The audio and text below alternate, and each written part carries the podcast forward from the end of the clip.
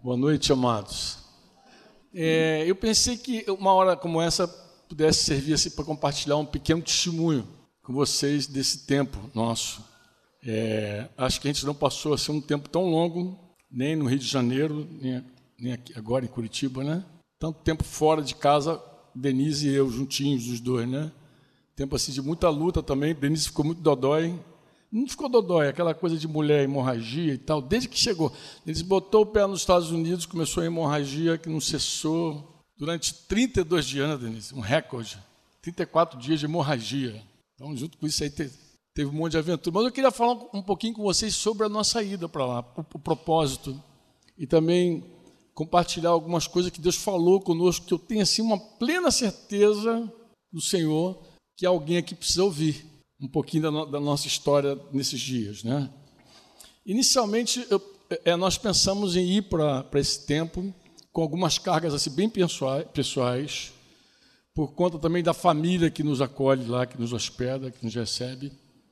E também eu havia pensado de aproveitar esse tempo para traduzir um livro de Jorge Michan, que nós vamos publicar em breve, espero, chamado Formação de Caráter. E eu pensei, vou para lá, aproveito para não ficar à toa, não ficar assim, só ocupando os irmãos, né? Vou aproveitar para trabalhar também e traduzir esse livro. Já tinha começado a fazer, acho que os três capítulos, dois ou três, já tinha começado a fazer aqui em Curitiba. Mas aí, no finalzinho de agosto ali, eu acordei um dia com uma palavra no meu coração. Acordei uma voz me falando. Uma frase simples. É, acordei com aquela voz assim, me deu até um tremor assim já tinha passado o dia dos pais, né? Mas a voz dizia assim: temos o dia, mas nós não temos os pais. Eu tomei um susto. Eu pensei que era para escrever alguma coisa. Eu falei, acho que vou escrever um, alguma coisa, um post aí, alguma coisa. Temos o dia, mas não temos pai, os pais. Acho que até escrevi alguma coisa e publiquei. Tal. Mas eu confesso a vocês que essa palavra ficou muito viva no meu coração. Temos o dia, mas não temos os pais. A primeira coisa que eu pensei, assim, é, quando eu ouvi essa voz, no primeiro momento eu não entendi nada. Né? Falei, já passou o dia dos pais, o que, que tem a ver? Temos o dia, mas não temos os pais, né? Mas depois, quando o branco passou, eu me lembrei da carta de Paulo aos Coríntios, quando Paulo diz para aquela igreja em Corinto que ainda que eles tivessem assim milhares de preceptores em Cristo, assim tem uma versão que fala preceptores, uma outra versão fala mestres, mas a palavra no original é pedagogo, pai pedagogo. Pedagogos. Ainda se vocês tivessem muitos pedagogos em Cristo, pai, vocês não têm muitos. Eu sei porque eu gerei vocês. Então vocês, vocês têm muitos professores, mestres, mas nenhuma dessas traduções são boas. Por quê? Porque quando Paulo fala de pedagogo, ele está se referindo a um, a um contexto histórico. Né? O pedagogo, em geral, era um escravo. Era alguém que cuidava de, um, de uma criança, de um, da educação da pessoa, mas era um, não tinha autoridade sobre aquela pessoa, de fato. Ele estava ali cuidando e ele só podia usar da sua autoridade quando, em algum momento, né, a coisa ficasse drástica. Muito parecido com os professores de hoje, né? não tem nenhuma autoridade na sala, né, Marita? Fica as crianças puxando faca, falando grosso e tal. Mas era um escravo. E Paulo diz assim: ainda que vocês tivessem milhares em Cristo de gente que tivesse preocupação com a tua formação, com a educação, pai vocês não têm. E esse é o grande diferencial do pai, entendeu?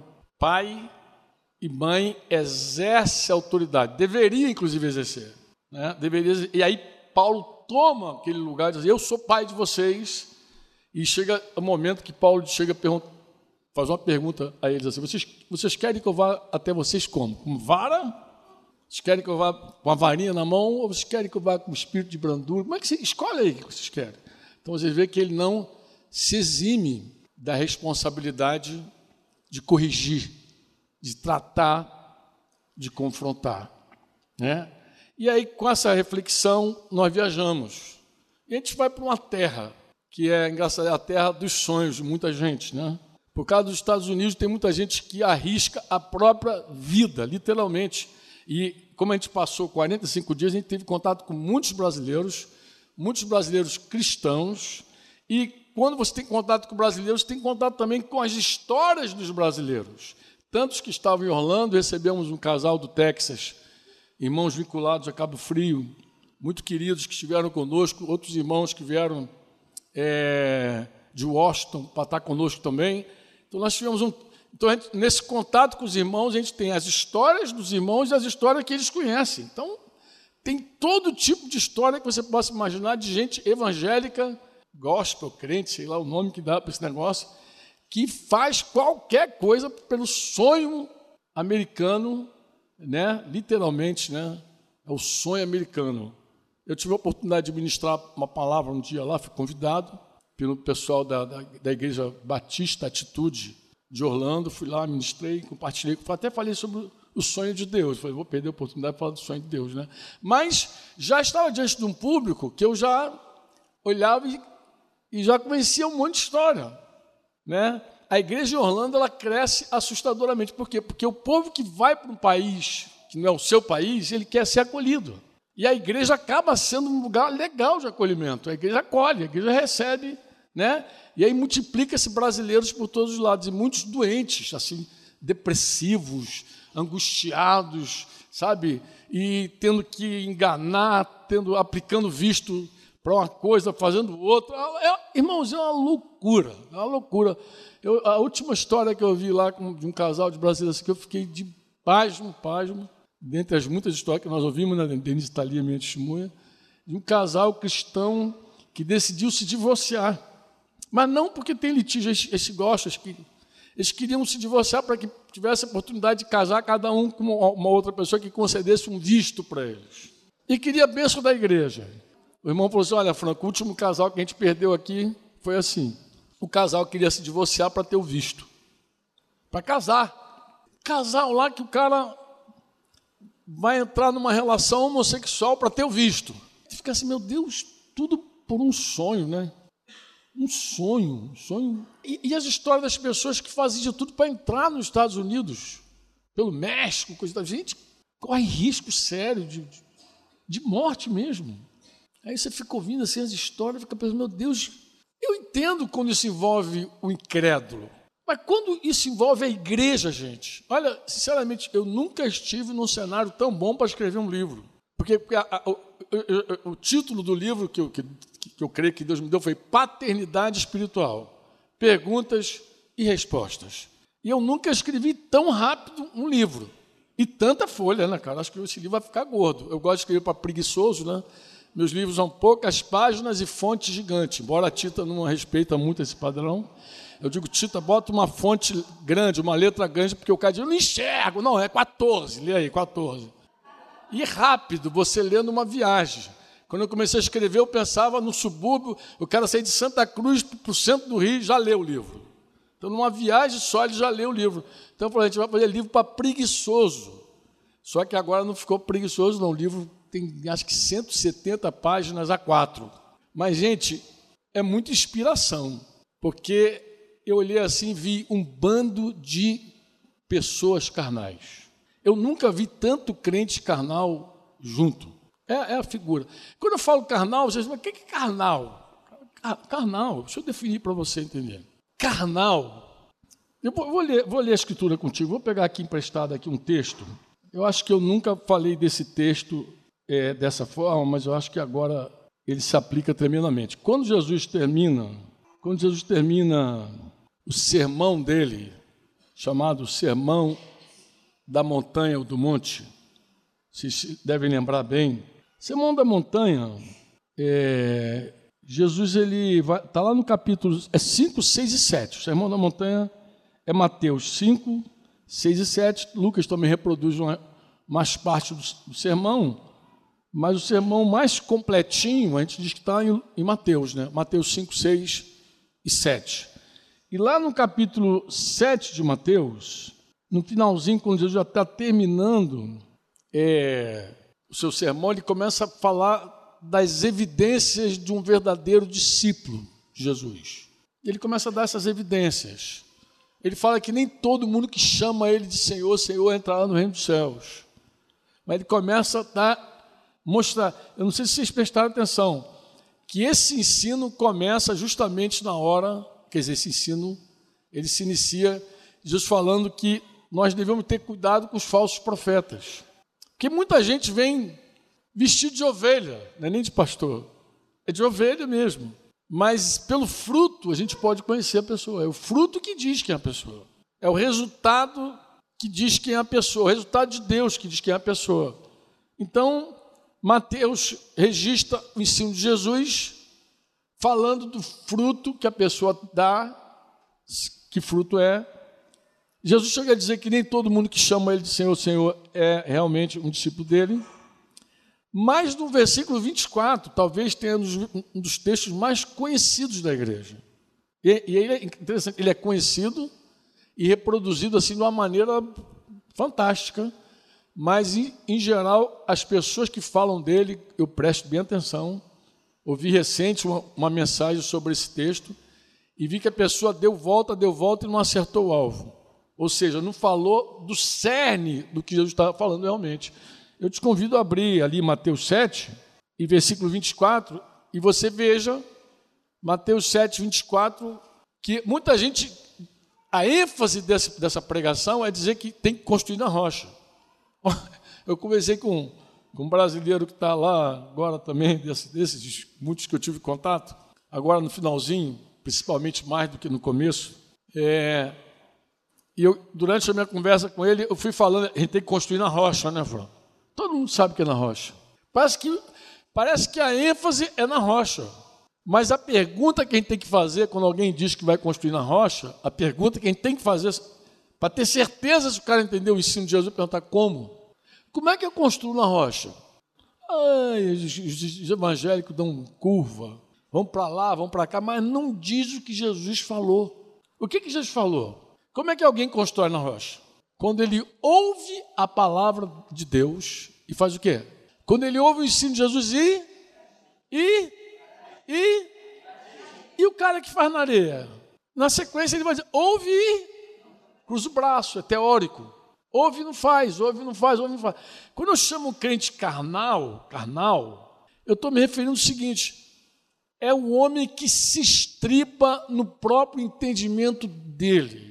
O que é um crente carnal? Um crente carnal é um cara que se converteu para seguir Jesus de verdade, mas ele não consegue colocar a confiança dele plenamente em Jesus. Ele sempre tem uma ideia melhor que Jesus.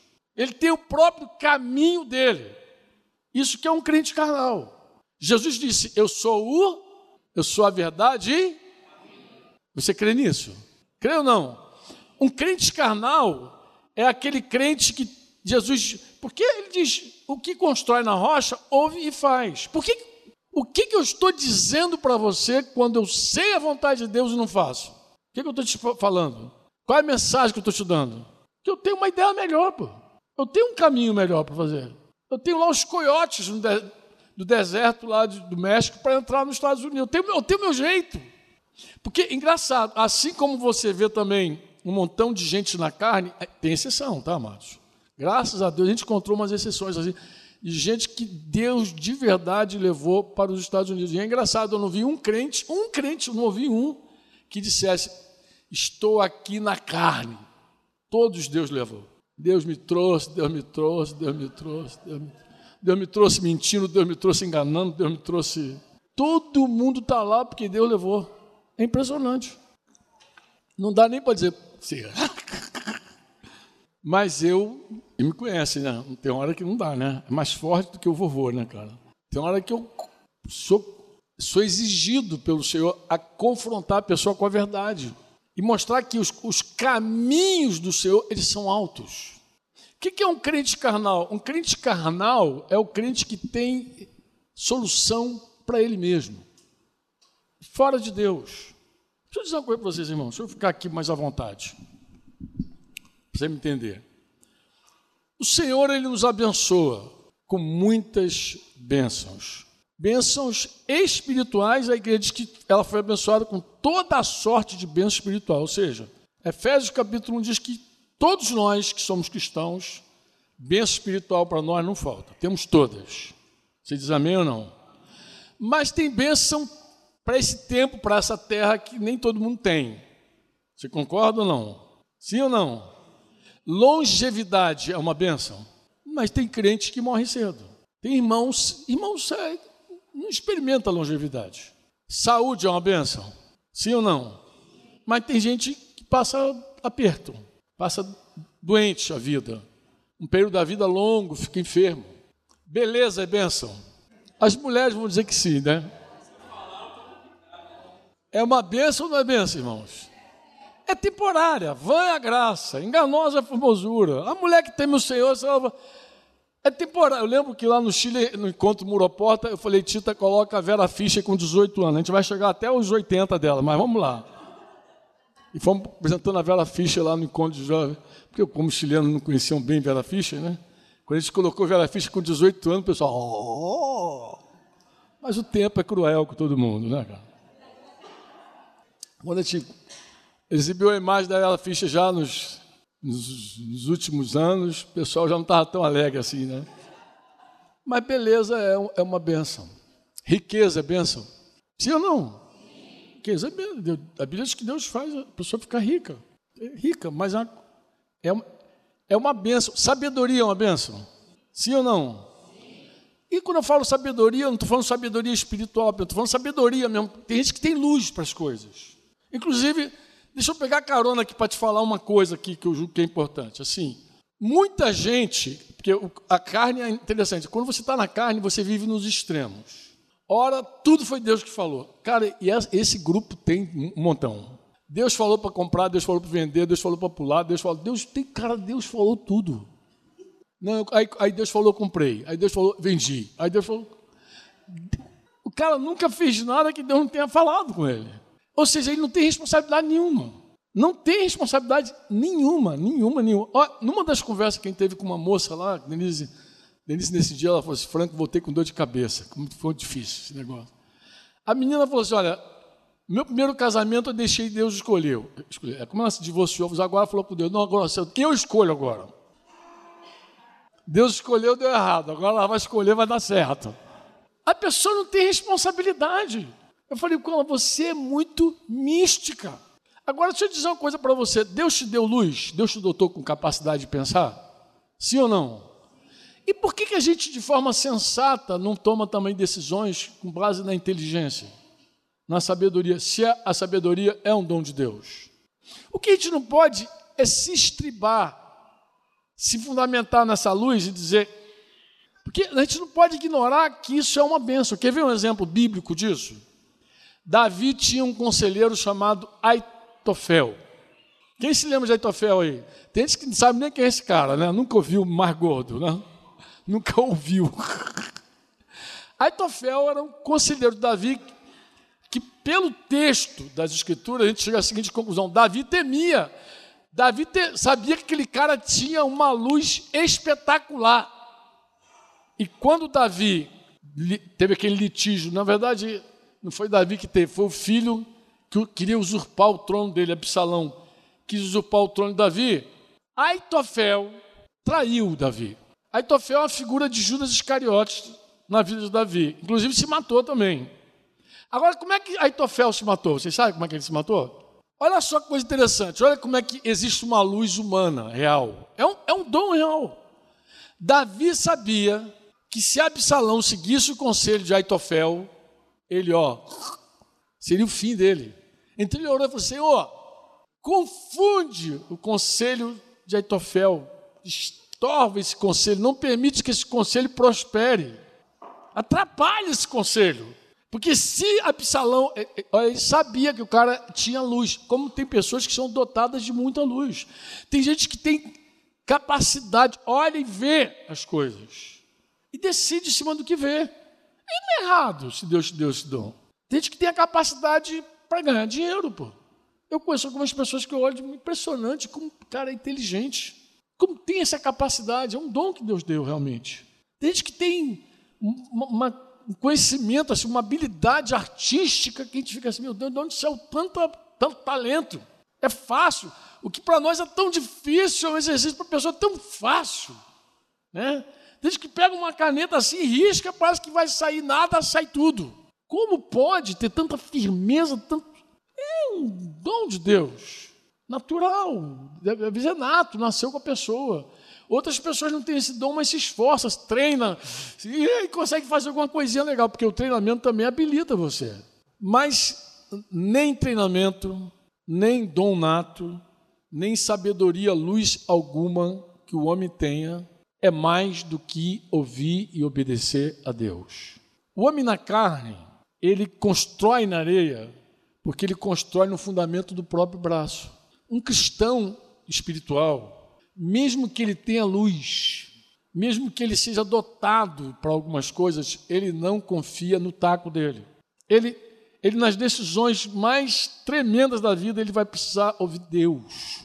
Porque por mais luz que uma pessoa tenha, a resposta final vem da boca do Senhor. Um crente espiritual é um crente que ele se frustrou consigo mesmo. É um Pedro depois do galo. Tem um Pedro antes do galo, tem Pedro depois do galo.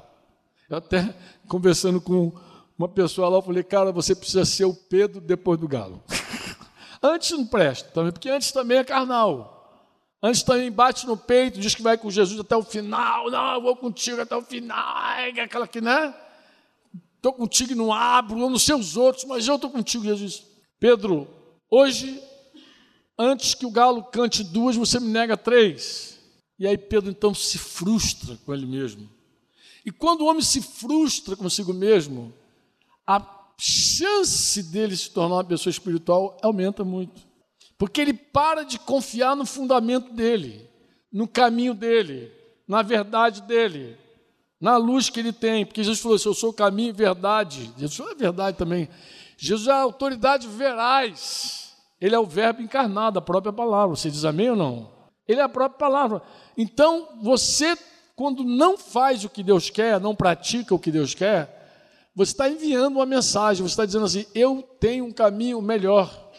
Eu tenho a minha própria luz. Eu vou andar na fogueira da minha tocha. Vou, Isaías diz isso, né? Vocês que ficam andando na própria, na própria luz de vocês, se aquecendo no próprio fogo de vocês, vocês vão ver só. A mensagem do Senhor pelo, pelo profeta Isaías. Então, às vezes, a gente tem nossa própria luz. A gente tem nosso próprio fogo.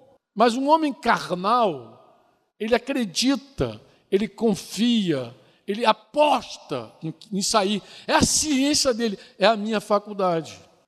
O homem espiritual é um homem que se frustrou com isso, que se decepcionou com isso. Moisés, com 40 anos, pegou a espada para libertar o, povo de Israel do Egito. Matou um egípcio e ficou recluso por mais 40 anos. Vocês conhecem a história de Moisés? O que, que Deus fez com Moisés, esses 40 anos no deserto, enfraqueceu ele. Com 80, Moisés disse que não sabia falar. Com 80, ele disse: não, não, eu não posso. Deus não conta com a carne para nada. Capítulo 6 de João, Jesus falou que a, Jesus falou: a carne para nada tem proveito. Jeremias 17 diz que maldito é o homem que confia no homem, que se estriba no homem, que faz do seu braço o seu descanso, o seu travesseiro, uma versão muito antiga dizia sobre isso, 17,5. Então o que é um homem carnal? Um homem carnal é um homem que confia nele ou no outro. Mas se ele confia na carne dele ou na carne do outro, é porque isso é segundo a luz que ele tem. Ele tem essa luz, ele acredita nessa luz, ele aposta nessa luz que ele tem, ele vai, é o caminho dele, é a verdade dele e a vida também. Por quê? Porque vida é fazer as coisas com Deus. Morte é fazer as coisas separado de Deus. Diz que a carne, o pendor dela, disse Paulo aos Romanos, é a morte, é a separação de Deus. Carne não aceita nada que é de Deus, não sei se você sabe disso. Teu filho, quando nasce, pequenininho, ninguém disse nada para ele ainda. Nada. Ninguém ensinou nada para ele ainda mas a natureza dele rejeita tudo que é divino. Por isso que a tua autoridade para ele é uma porcaria. Por que, que alguns pais não querem exercer autoridade sobre os filhos? Porque é um litígio. Na hora que você diz não, teu filho. Uh, na hora, é rápido. O menino está tão bem. Aí, qual, qual, é o estilo do mundo? Estilo, um dos estilos do mundo, um dos segundo lá o filósofo Vicente Verdun, Um dos estilos do mundo é o estilo do, da infantilidade, ou seja, o, a pessoa não quer ser adulta. Por que, que você não quer ser adulto? Eu não quero ser adulto para não ter responsabilidade, eu não ter que usar de autoridade com alguém. Porque responsabilidade e autoridade caminham junto. Quando você é responsável por alguma coisa, quando você responde por alguém, você exerce autoridade sobre aquilo. É por isso que Deus te dá autoridade, porque você vai responder. Então, quem busca responsabilidade acaba encontrando autoridade na vida. E quem só busca autoridade, às vezes nunca encontra, porque não quer ter responsabilidade com ninguém. Um monte de homem fraco que a gente tem hoje, que não quer casar, não quer assumir ninguém, é muito também por conta de não querer ter responsabilidade com ninguém, pô. Não quer ter responsabilidade com mulher, com filho, não quer, pô. Por quê? Porque a responsabilidade também exige dele autoridade. E o homem não quer exercer autoridade. Mas por quê? Porque toda a carne rejeita a autoridade. A carne é contra toda a autoridade, porque toda autoridade vem de quem? De quem vem? Romanos 13. Toda autoridade vem de Deus? Sim ou não? Sim ou não? E a carne é inimiga de Deus? Então, como é que a carne vai receber toda a autoridade que vem de Deus? Nunca. Aqui começam os litígios. Você sabe que a gente encontrou, é, ao longo desse tempo, uma, uma situação interessante. Três ocasiões, duas em Brasília, agora nesses últimos, antes de viajar para os Estados Unidos, algumas outras viagens que eu fiz. Um caso assim que me chamou a atenção de uma mãe desesperada, quase depressiva, com um filho, porque segundo ela, ela tinha perdido o coração do filho dela. Ah, não tem mais o coração do meu filho, e tal a gente conversando lá, falei, olha, teu filho quando era pequeno, você já não tinha quando você tinha que dizer não para ele. Porque a carne do teu filho rejeita a autoridade, nem ele sabe disso. Tem filho que diz assim, eu amo meu pai, mas por que, que eu, não me dou bem com ele? Não, você só não se dá bem quando teu pai diz não. Quando tua mãe diz não, aí está todo o conflito da tua vida. Quando alguém tem que exercer autoridade sobre você, que dá o problema. As mulheres, em geral, querem casar com macho. Não, eu quero um homem, tem que ser macho. Mas quando casa, quer que ele seja fêmea. Por quê? Porque ele, macho, ele vai ter que exercer a autoridade. Não estou falando machismo, não, amado. Eu estou falando masculinidade. Estou falando do cara macho, macho, responsável, homem, que traz para ele a situação, a responsa. A mulher quer, mas quando o cara vem, ela diz. Ai, ai, ai. Mas que? O que que rejeita? Não é ele. Não tem nada a ver com ele. Ele nem sabe disso. É que toda autoridade, diga toda autoridade, diga toda autoridade, provém de Deus. Amados, a única coisa que trata e lida com a nossa carne de forma frontal é a autoridade de Deus. Por isso que a gente precisa de paz. Paz, não é paz com Z, pai e paz. Pessoas que têm uma responsabilidade conosco. Depois de várias audiências, várias pessoas, eu saí dos Estados Unidos com agonia. Eu te confesso, cada encontro era uma agonia de alma. Ainda bem que a maior parte do meu tempo gastei escrevendo. Porque se eu passasse com pessoas, eu ia voltar de lá numa crise mais profunda ainda. De gente que não tem nenhuma paternidade. Nenhuma. Gente que não tenha uma pessoa que diz não faça.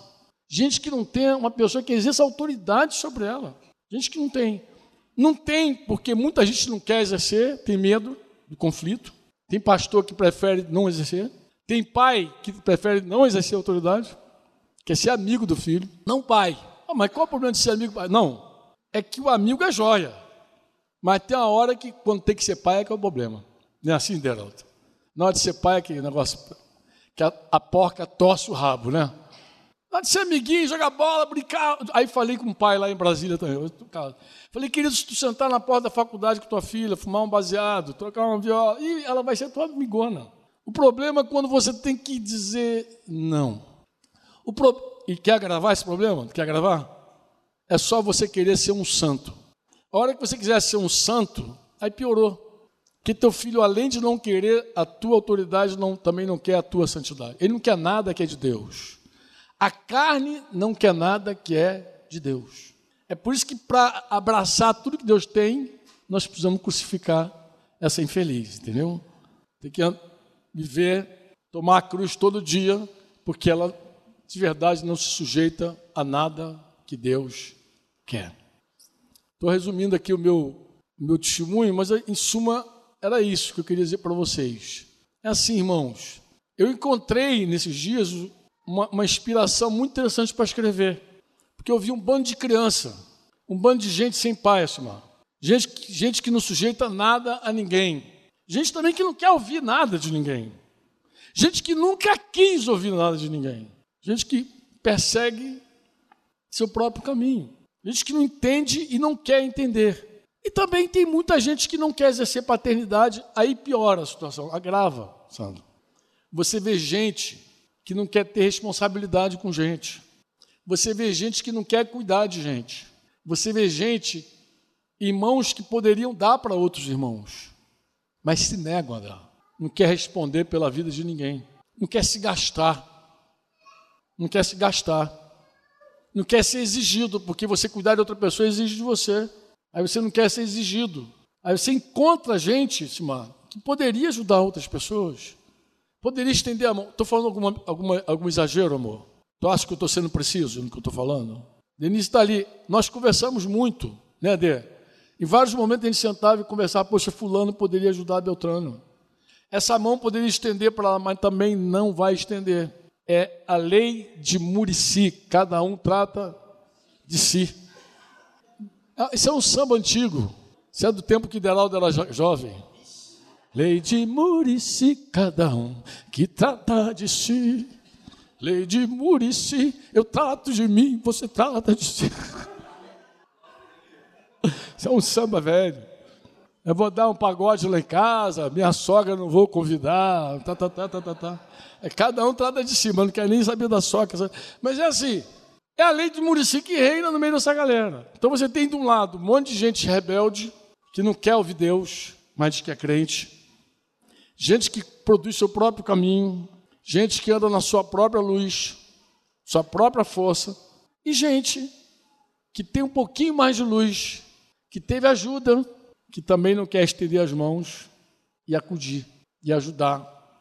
Porque quem quer ter responsabilidade com outra pessoa? Olha para cá, olha para olha dentro agora, olha para cá, vamos para nós. Olha aquele anjo ali, acabou de chorar, que beleza, glória a Deus, ó. Quem quer ter filho para cuidar de filho. Cuidar mesmo, não é terceirizar, não.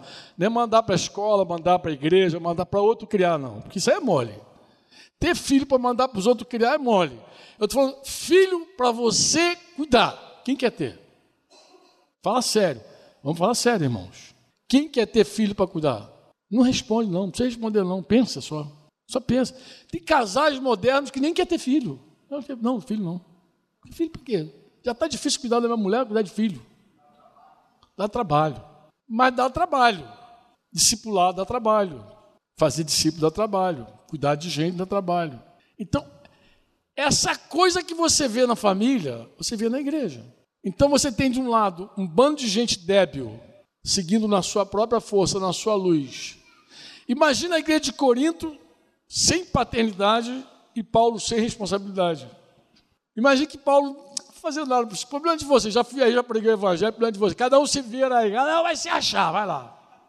Vou orar daqui e vai dar tudo certo no final. Imagina assim, um Paulo orando à distância, sem nenhuma atitude, sem nenhuma ação, e um bando de crianças fazendo o que quer numa casa. Esse é o quadro.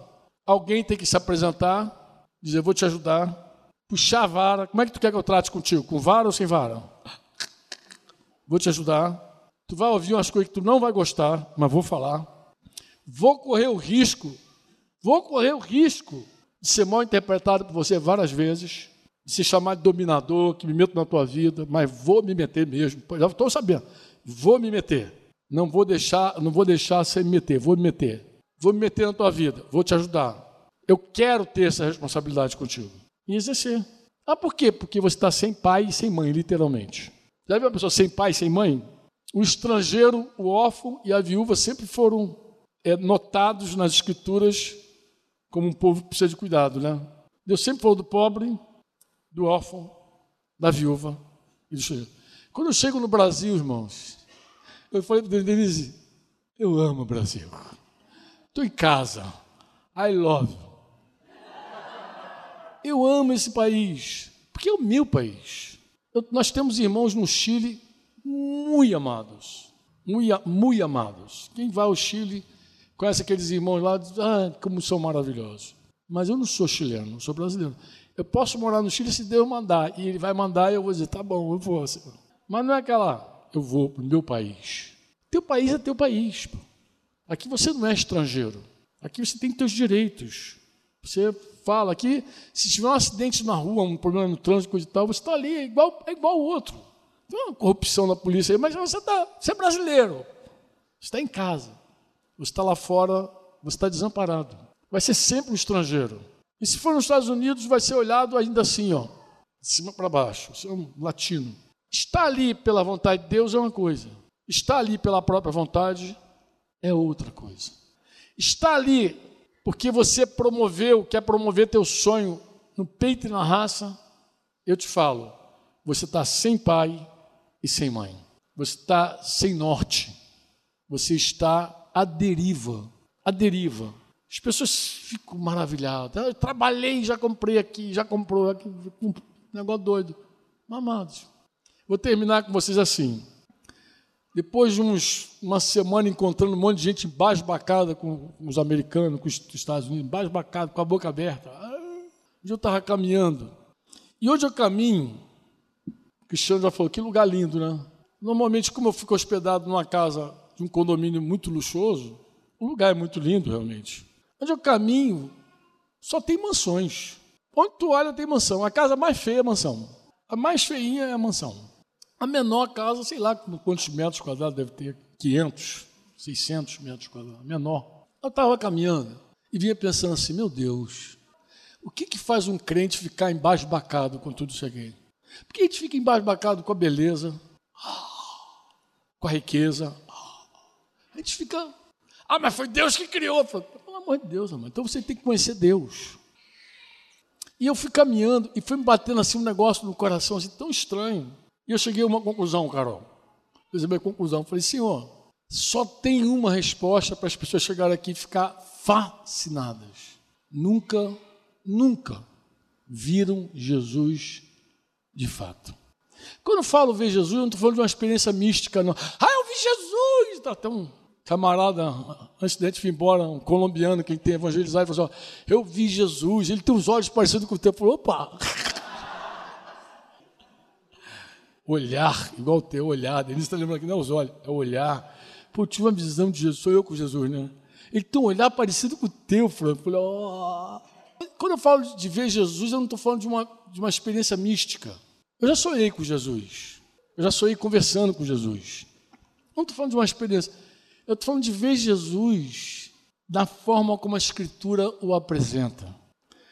Aquela beleza que você fica maravilhado. Oh, profundidade da riqueza, tanto da sabedoria quanto do conhecimento. Citando aqui Hebreus, é, Romanos 11. Eu estou falando dessa, dessa, não tem palavra para dizer, é um derramar quando você conhece Jesus nesse nível. E quando você conhece Jesus como ele é revelado para você, não tem nenhuma coisa nessa terra que possa te seduzir, te fascinar. Não tem. Tu anda num lugar de mansões e fica pensando quantos miseráveis tem lá dentro. Esse que falou que, que sou eu com Jesus mora numa dessas mansões. Diz que tem um olhar. Esse dia Denise voltou com dor de cabeça também. Como pode, Franco? Denise assim, como pode? Eu amor, as pessoas pensam que dinheiro é tudo. Ele falou comigo, eu comprei essa casa, quanto? 8 milhões de dólares. Nem sei o que é isso.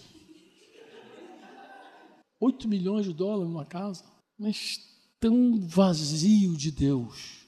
E a hora que eu entro com o evangelho assim, rasgo como ele é, eles param e percebem que eles não têm nada. Eles percebem, não é, Denise? Eles não dão aquela. Eles param, marido, eles param e ficam assim, carente, carente, carente.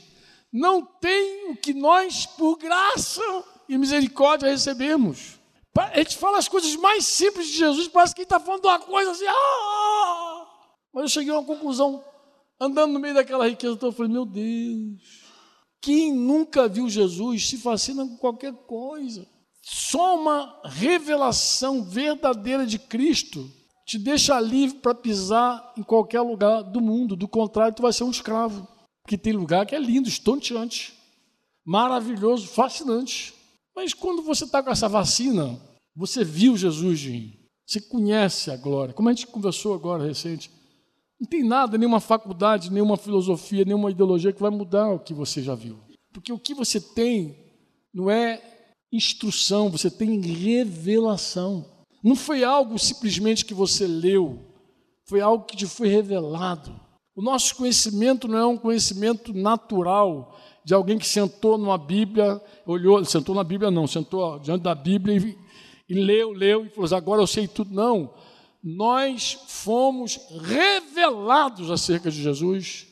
Tudo que nós temos ao longo desses anos foi construído de, em revelação, de conhecimento real com Jesus, de Deus falando, de Deus nos provando, de Deus nos experimentando.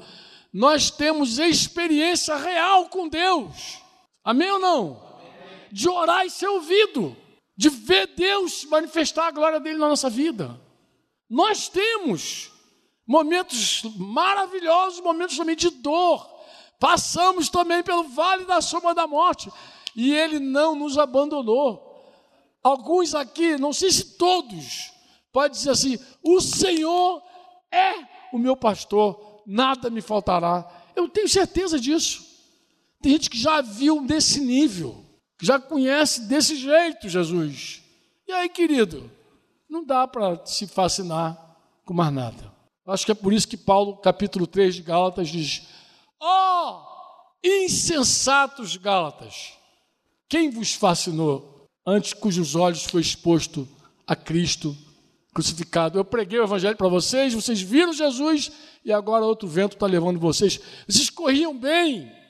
Quem impediu a carreira de vocês? Filhinhos, Paulo diz aos Gálatas, por quem eu sofro as dores de parto novamente até Cristo ser formado em vocês. Apelo de alguém que sabe que você precisa ser formado. Cristo tem que ser formado. E quem tem, tem. Quem viu, viu. Quem não viu ainda está na carne. Está ainda tomando decisões no seu braço, confia no seu taco, move do seu jeito, faz da sua maneira e vai levando o barco. Mas à medida que você confia em Deus, você diz: não, não vale a pena fazer, Franco, do meu jeito. Por isso que a gente ouve e pratica. Esse é o jeito de Deus. Essa é a forma de Deus. E é desse jeito que eu quero. Inclusive, se não for desse jeito, eu não quero. Se não é do jeito de Deus, eu não quero. Porque eu sei que isso é areia. Esse é o meu testemunho. O livro terminou, espero que vocês leiam. Espero que Deus fale com vocês por meio dessas páginas aí que eu falei, que eu não sei quantas páginas vão virar depois que for diagramado. Mas eu quero, o meu apelo para vocês é esse, irmãos, olha, que o Senhor possa te levar para qualquer lugar do mundo para ser um pai e uma mãe, porque está carente o negócio, o negócio está feio. Que você não tenha medo de exercer a autoridade de Deus na vida de ninguém. Que você não se excuse, que você não se preserve, que você se entregue e se gaste completamente na mão do Senhor. Amém? Porque, gente, está feia a coisa. É um bando de ovelha sem pastor. É um bando de ovelha. O que eu posso falar é isso? É um bando de ovelha Sim, pastor. Ajuntamentos, eventos, movimentos gospel, mas sem pastor. E oxalá Deus fale com o teu coração, te, eu já estou vovô, 59 anos, se Deus quiser, faço aqui um. Está terminando o ano já, começou, está terminando. A tendência é a gente ir acabando e vocês são as novas gerações de seguir ir mais longe, como filhos na mão do guerreiro, ser uma flecha, realmente chegar onde a gente não chega alcançar onde a gente não alcança. Poxa, se Deus pudesse multiplicar cada um aqui em paz, já atenderia uma grande necessidade, uma parcela muito grande da necessidade real que existe de gente que cuida. Que Deus te dê graça e sabedoria para cuidar dos teus próprios filhos biológicos, naturais. Que Deus te dê graça e sabedoria para você ter muitos filhos espirituais. Que Deus te multiplique e que você veja Jesus eu sei que ver Jesus é tudo, conhecer Jesus é tudo. É a vida eterna, disse Jesus, conhecer o Pai e o Filho pelo Espírito. E que nessa visão nada mais, nada mais te confunda, te atrapalhe. Irmão, se eu pudesse, eu me rasgaria aqui para vocês mais. Mas não tem como. Não, porque a, a, a expressão é me rasgar mesmo. Eu queria colocar luz no teu coração, para você entender que o maior tesouro você já tem e que você pode andar debaixo do conselho do Senhor todos os dias da tua vida. Bem-aventurado homem que não anda segundo o conselho dos ímpios, não se detém no caminho dos pecadores e nem se assenta na roda dos escarnecedores, antes tem o seu prazer na lei do Senhor e na sua lei medita de dia e de noite. Esse homem será como árvore plantada junto aos ribeiros das águas, a qual dá o seu fruto na estação própria, e tudo, diz assim, tudo quanto fizer, prosperará. Nada se compara a andar com Deus. Nada. Dá pena de gente que recebeu a luz de Deus, mas escolhe andar na sua própria luz. Que tem o Espírito Santo no seu coração, mas prefere ouvir a voz do seu ego. Decidir e ser presidido pelos seus próprios sentimentos, razões e vontades. Amém? Posso orar? Vamos orar?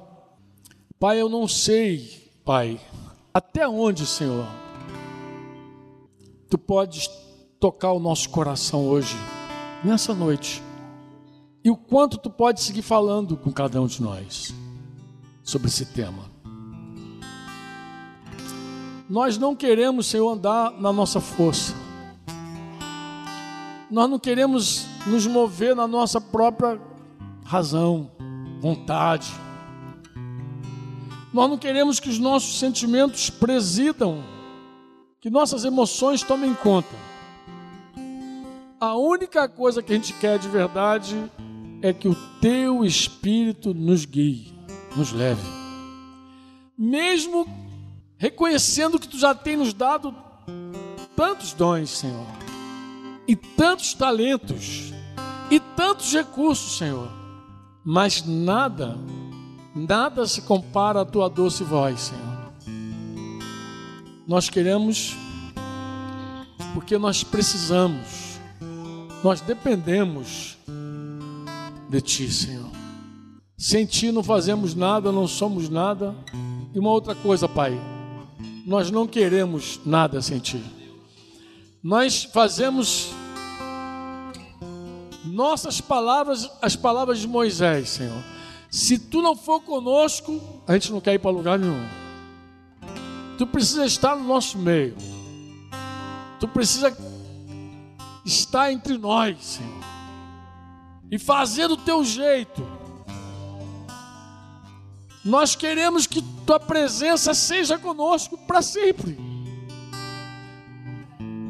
Pai, a gente quer ver com os teus olhos. A gente se entrega mais uma vez a ti. Porque a gente não é nem suficiente para tanta necessidade, Senhor.